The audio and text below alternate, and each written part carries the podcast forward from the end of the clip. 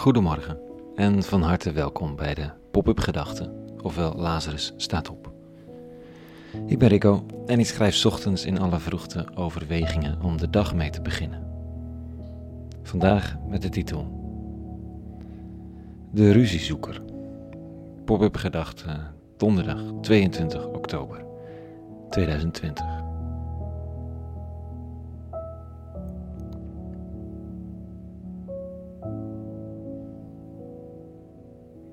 Je polariseert. Dat is toch wel een van de veel gehoorde verwijten tegenover mensen die de randen opzoeken, die scherpe uitspraken doen en veel waardering, maar vooral ook veel shit over zich heen krijgen. Laat ze iemand dat de kerk tenminste nog een van de weinige instituten is waar mensen van heel verschillende politieke overtuigingen samenkomen en dat daarom die kerk voorzichtig is om zich politiek uit te spreken denk dat het heel zinnig is om voorzichtig te zijn om je politiek uit te spreken, maar betwijfel of anderzijds de boel bij elkaar houden wel een doelstelling van een kerk moet zijn. Burgemeesters, die moeten de boel bij elkaar houden. Voor hen is ook dat woord polariseren uitgevonden. De zogenaamde polarisatiethese helpt burgervaders en burgermoeders om te gaan met scherpe elementen in de samenleving. Je moet mensen die de boel op de spits drijven bedanken voor dat wat ze agenderen. En vervolgens moet je ze afzwakken of isoleren, want als ze hun gang mogen gaan, trekken ze het midden uit elkaar. En de beide polen natuurlijk voelen elkaar, dus degene die heel scherp is aan de ene kant zorgt voor grote scherpte aan de andere kant. En dat is dus contraproductief. Allemaal interessant.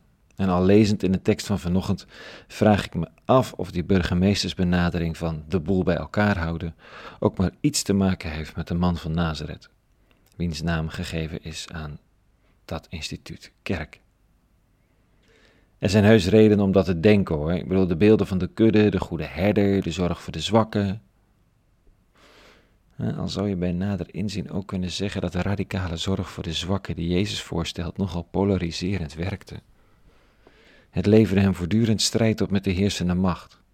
Hij was weliswaar een goede herder, maar dat beeld gebruikt hij om zich te verdedigen, toch? Hij is een goede herder omdat hij de 99 schapen in de steek laat om die ene kleine te zoeken die weggelopen is.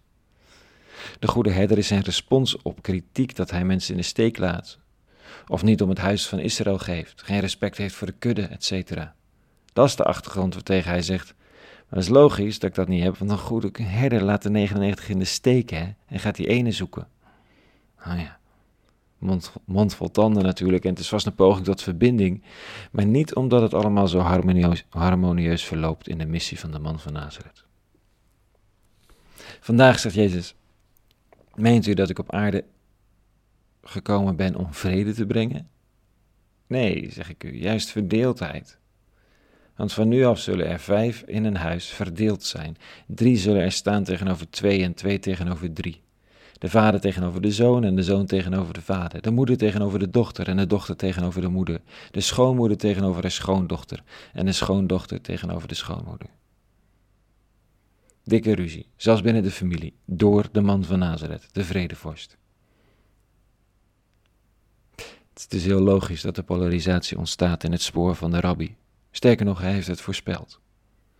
Zijn verhaal is zo scherp, zijn werkwijze zo dwars, zijn hoop wordt door velen als zo naïef ervaren. Hij bakt geen zoete broodjes met de mensen die het nu eenmaal voor het zeggen hebben, maar zet hen volledig in een hemd. Hij heeft nauwelijks respect voor de manier waarop het nu eenmaal altijd gaat. Hij verwijst voor zijn alternatieve interpretatie van de wet naar zijn eigen directe band met God. En als je vindt dat hij de regels met voeten treedt, zoals de sabbatsgeboden, dan zegt hij, ja, maar kijk naar het resultaat. Moet je niet gewoon blij zijn dat deze verlamde man weer loopt, of dat deze blinde weer kan zien. Hij gaat voorbij aan alle gevoeligheden. Ik begrijp heus dat een kerk voorzichtig is in het politiek zich uitspreken. We leven niet meer in een verzeilde maatschappij, kerk en politiek is sterk onderscheiden. Toch mag de voorkeur van de luisteraar nooit de reden zijn voor een kerk om met meel in de mond te praten. De uitspraken van Jezus zijn politiek-maatschappelijk. Hij richt zich niet op het veroveren van een plekje in de politieke machtssfeer, maar kan ongenadig hard zijn als onrecht wordt getolereerd of bedreven. Jezus is geen burgemeester. Hij zoekt ruzie met de heersende macht, omdat hij een vrede kon brengen voor hen die slachtoffer zijn van de heersende macht. Zonder compromissen. Ja, en dan hoort strijd erbij, blijkt. JC gaat er in elk geval middenin staan. Hij kan niet anders. Zo lijkt het. Tot zover vanochtend. Het is een beetje gek om nu iedereen vrede en alle goeds te wensen na zo'n wat scherp stuk. Aan de andere kant, de vrede die de man van Nazareth brengt, is wel degelijk vrede. Dwars tegen de klippen van allerlei maatschappelijke verhoudingen op. Dus toch, ondanks alles en in alles, ware vrede gewenst. En alle goeds.